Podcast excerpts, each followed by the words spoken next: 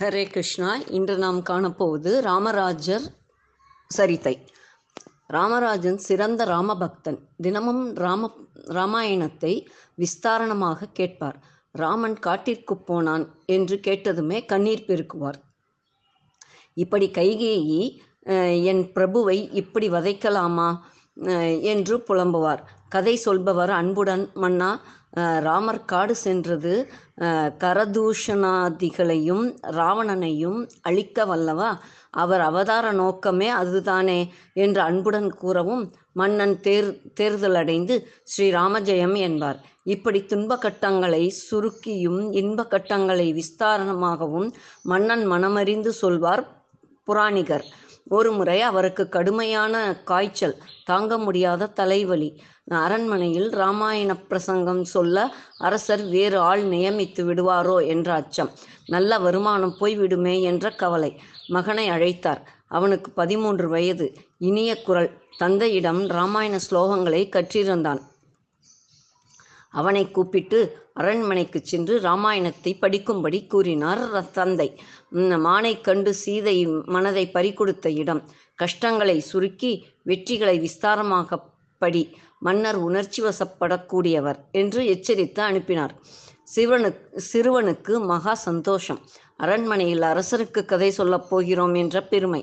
தலைப்பாகை அங்கவஸ்திரம் என்று அலங்காரம் செய்து கொண்டு ஓலைச்சுவடியோடு போனான்.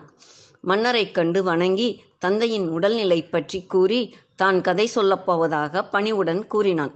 மன்னர் வேண்டாம் என்று சொல்லி விடுவாரோ சிறுவன் என்று ஒதுக்குவாரோ? என்ற அச்சம். முகத்தை பார்த்தபடி நின்றார்.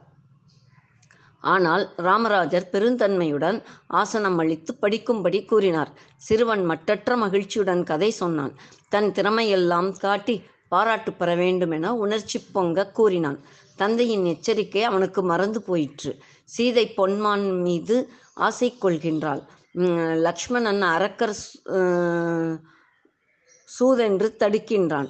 தான் போய் பிடித்து வருவதாக கூறுகின்றான். சீதையோ ராமனே போக வேண்டும் என்று விரும்புகின்றாள். ராமன் அவள் நோக்கத்தை புரிந்து கொண்டு லக்ஷ்மணனை தடுத்து அரக்கர் மாயை என்றாலும் அரக்கரை அழிக்கவே நாம் வனம் வந்தது. அஞ்சி ஒளிந்து கொள்ள அ- அல்ல சீதையை பத்திரமாய் பார்த்துக்கொள் என்று கூறி மான் பின்னே செல்கின்றான். மான் ராமனை வெகு தூரம் அழைக்கழிக்கின்றது கிட்டாது என்று சோர்ந்து நின்றால் ஓடாது நிற்கும். விரட்டி கொண்டு ஓடினாலோ மலை மீதும் பள்ளத்தாக்கிலும் மின்னலென ஓடும். கடைசியில் லக்ஷ்மணன் சொன்னதே சரி என்றுணர்ந்த ராமன் கோதண்டத்தை எடுத்து அம்பு தொடுத்தான். அந்த கட்டத்தை நேரில் நடப்பது போல் உபமான உபயம் உபமேயங்களோடு வர்ணித்தான் சிறுவன். அரசர் ஆடாது அசங்காது கேட்பது அவனை மேலும் உற்சாகப்படுத்தியது. ராமன் அம்- அம்பு தொடுத்தான் என்று கூறியதும் மன்னர் ஷபாஷ் முடிந்தது மான் என்று தொடையை தட்டினார். மான் இறந்ததென்று கூறியதும் வீழ்க அரக்கர் என்றும் ஆரவாரம் செய்தான் ராமராஜன். ஹா சீதா அந்தோ லக்ஷ்மணா என்று ம், மாரீசன் குரல் கொடுத்ததை கேட்டதும் ஸ்ரீராமஜெயம் என்று உருகினார். சீதை இதை கேட்டு மயங்கி விழுந்தாள் என்பதை கேட்டதும் ஹே மாதா என்று வருந்தினார். ராமன் சீதா பிராட்டியை வஞ்சகமாய் தூக்கிப் போன செய்தி கேட்டு ராமராஜனின் கண்கள் ஆறாகப் பெருகின. பற்களை நரவென்று கரி கடித்தார். முஷ்டியை உள்ளங்கையில் குத்தினார். லக்ஷ்மணனை கண்ட ராமர் பதறி தம்பியுடன் பர்ணசாலை வந்து தேவியை காணாமல் கண்ணீர் உகுந்தது கேட்டு ஸ்ரீராமஜெயம் ஸ்ரீராமஜெயமே என்று புலம்பினார். ஜடாயு வதத்தை கேட்டதும் தலை சுற்ற அப்படியே சுவரில் சாய்ந்து கொண்டார். ஜடாயுவை மடியில் போட்டுக்கொண்டு ராமன் கதறியது கேட்டு தானும் கதறினார். ராமன் காடு மேடெல்லாம் அலைந்தது கேட்டதும் சீறி எழுந்தார். போதும் நிறுத்து. என் ஐயன் காடு மேடெல்லாம் அலைய நான் இங்கு கதை பேசிக்கொண்டிருப்பதா படை சித்தமாகட்டும். எனக்கு தெரியும் பிராட்டி இருக்கும் இடம். இலங்கையை அழித்து சீதையை மீட்பேன். என் அப்பன் கண்ணில் கண்ணீரா? என்று கர்ஜனை செய்தான். ராமராஜனின் கண்கள் சிவந்திருந்தன. உதடுகள் துடித்தன. சுவாமி இது கதை என்று சமாதானம் செய்து வந்த அமைச்சரிடம் சீறினான். கோழைகள் வரவேண்டாம். தலையணையை போட்டுக்கொண்டு உறங்கலாம். இப்போது வீரம்தான் பேச வேண்டும். எங்கே என் குதிரை? உடைவாளும் கவசமும் வந்தாயிற்றா? மடமடவென்று உத்தரவுகள் பறந்தன. மன்னர் எதிர் நிற்கவே மற்றவர் பயந்தனர். நடப்பது நடக்கட்டும் என சேனாதிபதி படைகளை திரட்டினான். மன்னர் தலைமையில் புழுதி கிளம்ப படை புறப்பட்டது. கடற்கரை படைகள் அணிவகுத்து நின்றன. இலங்கை அரசன் என்ன நினைப்பாரோ என்று அமைச்சருக்கு கவலை. ராமா இதற்கொரு வழி நீதான் காண்பிக்க வேண்டும் என்று மௌனமாக பிரார்த்தித்தார் திடீரென்று மன்னன் படைகளை நோக்கி நீங்களும் நீங்கள் யாரும் என்னுடன் வர வேண்டாம். எனக்குத்தான் ராமன் மேல் பிரியம். நான் ஒருவனாகவே சென்று பிராட்டியை மீட்டு வருகிறேன் என்று கட்டளையிட்டுவிட்டு சமுத்திரத்தில் இறங்கி நடக்கலானார். அனைவரும் திகைத்து நின்றனர். தண்ணீர் இடுப்பு மார்பு வாய் என்று ஏறிக்கொண்டே போயிற்று. பொங்கும் வெள்ளத்தை கையால் தடுத்து விட முடியுமா? மன்னரின் பக்தி பித்தும் அப்படித்தான். நடந்தது நடந்த சரித்திரம் என்பதை முற்றிலும் மறந்துவிட்டார். ராமா ராமா என்று சேனா வீரர்களின் கோஷம். பளீரென்று ஒரு மின்னல் சமுத்திரத்தின் சமுத்திர பரப்பின் மேல் எம்பெருமான் பிராட்டியோடு தோன்றினார். அன்பா உன் அன்புக்கு உதவிக்கும் நன்றி. இதோ பார் ஜானகி நானே ராவண ராவணனை சம்ஹாரம் செய்து உன் அன்னையை மீட்டு வந்துவிட்டேன். நீ நாடு திரும்பு என்றார். சேனா வீரர்கள் மெய்மறந்து நின்றனர். ராமராஜர் மகிழ்ச்சியுடன் சேனைகளை திருப்பி திருப்பிச் செல்ல உத்தரவிட்டார். கதை சொல்பவரின் புதல்வன் தந்தையிடம் போய் நடந்ததை கூறினான். தன் காய்ச்சலையும் பொருட்படுத்தாத அரண்மனைக்கு மகனோடு வந்தார். பௌராணிகர். உம், மன்னன் படையோடு கடற்கரைக்கு சென்றிருப்பதைக் கேட்டு சமுத்திரக்கரைக்கு விரைந்தார்கள். அங்கே ஸ்ரீ ராமச்சந்திர பிராட்டியோடு நின்ற அற்புத தரிசனத்தை அவர்களும் கண்டு மகிழ்ந்தனர். எங்கும் ஹரே ராம் ஹரே ராம் என்று கோஷங்கள். கன்னத்தில் போட்டுக்கொள்வோரும் விழுந்து விழுந்து வணங்குவோரும் ஆடி பாடுவோரும் ராமனும் ராமனும் பிராட்டியும் அயோத்திக்கு திரும்பி வந்த நாளில் மக்கள் கொண்ட பரவசம் அங்கேயும் இருந்தது. ஸ்ரீராமர் அந்தர் தியானமான பின் இந்த சிறுவன் அல்லவா சீதாராம தரிசனம் கிடைத்தது என்று அனைவரும் சிறுவனை கொண்டாடினர். அரசரும் அரண்மனைக்கு வந்த பின் ப- பௌராணிகரையும் அவர் மகனையும் நிறைய பரிசு கொடுத்து கௌரவித்து வழி அனுப்பினர். அந்த ஊரில் நரஹரி என்ற ஹரிபக்தர். தசாதவரங்களையும் தசாவதாரங்களையும் நாடகமாக நடிப்பார். இவரது நாடகங்களுக்கு பெருங்கூட்டம் சேரும். தானே பாத்திரமாக மாறிவிடுவார். அன்று பிரகல்லாத நாடகம். இவர் நரசிம்ம வேஷம் தரித்து பெரிய தூணுக்கு பின் மறைந்திருந்தார். பிரகல்லாதனிடம் ர- இரண்யன் உன் ஹரி இந்த தூணில் இருக்கின்றானா? என்று கேட்டு அட்டகாசமாய் சிரித்தபடி தூணை உதைத்தான்.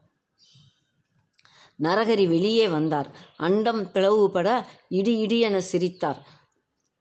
இரண்ய வேடம் தரித்தவன் விதவை தாயின் ஒரே மகன். அன்றைய நாடகத்திற்கு அவன் அன்னையும் வந்திருந்தான். இரண்யனை பிடித்து மடியில் போட்டுக்கொண்டு மார்பை கிழித்தார் நரகரி. தத்ரூபமாக இருக்க வேண்டும் என்று விரல் நுனிகளில் நீளமான கூரிய சிறு கத்திகள் பொருந்திய கவசம் அணிந்திருந்தார். இரண்ய தான் வழி பொறுக்காமல் அலறினான். இரண்ய வேடமிட்டவன் வழி பொறுக்காமல் அலறினான். திமிரி எழ முயன்றான். சபையில் ஊசி விழுந்தால் கேட்கும் அளவு நிசப்தம். ஆனால் நரகரி அவனை ஹரியை நிஜமாகவே தூஷித்த பிரகல்லாதனை வ- வாதனை காணாக்கிய இரண்யனாகவே எண்ணி கிழித்து இரத்தத்தை குடித்து விட்டார் இரண்ய வேடமிட்டவனின் உயிரற்ற உடல் சொத்தென்று கீழே விழுந்தது. எழுந்து நின்று சொக் கொக்கரித்தார் நரகரி. இதை பார்த்த அவன் தாயார் வயிற்றில் அடித்துக்கொண்டு அலற ஜனங்கள் பயந்து வெளியே ஓடினர். வழக்கு மன்னரிடம் வந்தது.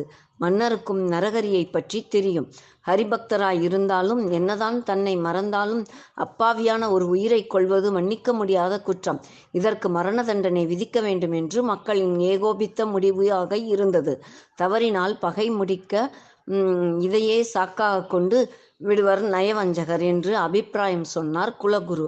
இவருக்கு பக்தர் என்று இரக்கம் காட்டினால் ஓரவஞ்சகர் மன் மன்னர் என்று மக்கள் மனதில் கசப்பு விழும் என்றார் முதலமைச்சர். மன்னர் வெகுநேரம் யோசித்தார். பிறகு நாளை தீர்ப்பு சொல்கிறேன் என்று என்றார். இன்று கடைசியாக நான் நரகரியின் ராமாயண நாடகம் பார்க்க விரும்புகிறேன். அதிலும் நரகரி நடத்தும் பாதுகா பட்டாபிஷேகம் பார்க்க ஆசை என்றார். உடனே நாடகம் ந நடத்த ஏற்பாடாயிற்று. நரகரிக்கு தசரத வேடம். கைகேயின் வாக்கை கேட்டு ராமன் சீதையோடும் தம்பியோடும் வனம் சென்றான். தசரதர் மயங்கி விழ வசிஷ்டர் சுமந்திரர் எப்படியும் ராமனை சமாதானம் செய்து திருப்பி அழைத்து வந்து விடுவார் என்று தேற்றிக் கொண்டிருக்கின்றார். சுமந்திரர் வருகிறார். குனிந்த தலையோடு ராமன் எங்கே? தசரதர் ஆவலுடன் கேட்க சுமந்திரர் கண்ணீர் பெருக்க தசரதர் ராமா ராமா என்று அலறியபடி உயிர் துறக்கிறார். அழுது கொண்டே ஓடி வந்த கோசாலையும் அழுது கொண்டே ஓடி வந்த கோசலையையும் சுமித்திரையையும் நிற்கச் சொன்னார் ராம ராமராஜர். காட்சியில் ஐக்கியப்பட்டிருந்த ஜனங்கள் காரணம் புரியாமல் திகைத்தனர். தன்னால் ஒரு உயிர் போய்விட்டதை என்று மனதால் சித்திரவதை பட்டு கொண்டிருந்த நரகரி தானே தனக்கு மரண தண்டனை விதித்து கொண்டு விட்டார் என்றார் அரசர். அருகில் இருந்த கலைஞர் நரகரியை புரட்டி பார்த்தனர். நரகரி நிஜமாகவே இறந்து விட்டதைக் கண்டு திடுக்கிட்டனர். தன்னையும் இறைவனையும் வேறுபடுத்தி பார்க்க தெரியாத நரகரியின் அன் அன்பை புரிந்து கொண்டார்கள் மக்கள். அதே சமயம் இன்று கடைசியாக இவர் நாடகம் பார்க்க விரும்புகின்றேன் என்ற அரசரின் வாக்கு நிஜமாக போனதையும் எண்ணி வியந்தனர். தாரக நாமத்தை சதா உச்சரிக்கும் நாவல்லவா? அதுதான் சொல்வதெல்லாம் சத்திய வாக்காகி விடுகிறது என்று மன்னரிடம் பயபக்தி விசுவாசமும் கொண்டனர். அடுத்ததாக ஹரியந்தன வைஷ்ணவர். இதை நாளை காண்போம். ஹரே கிருஷ்ணா.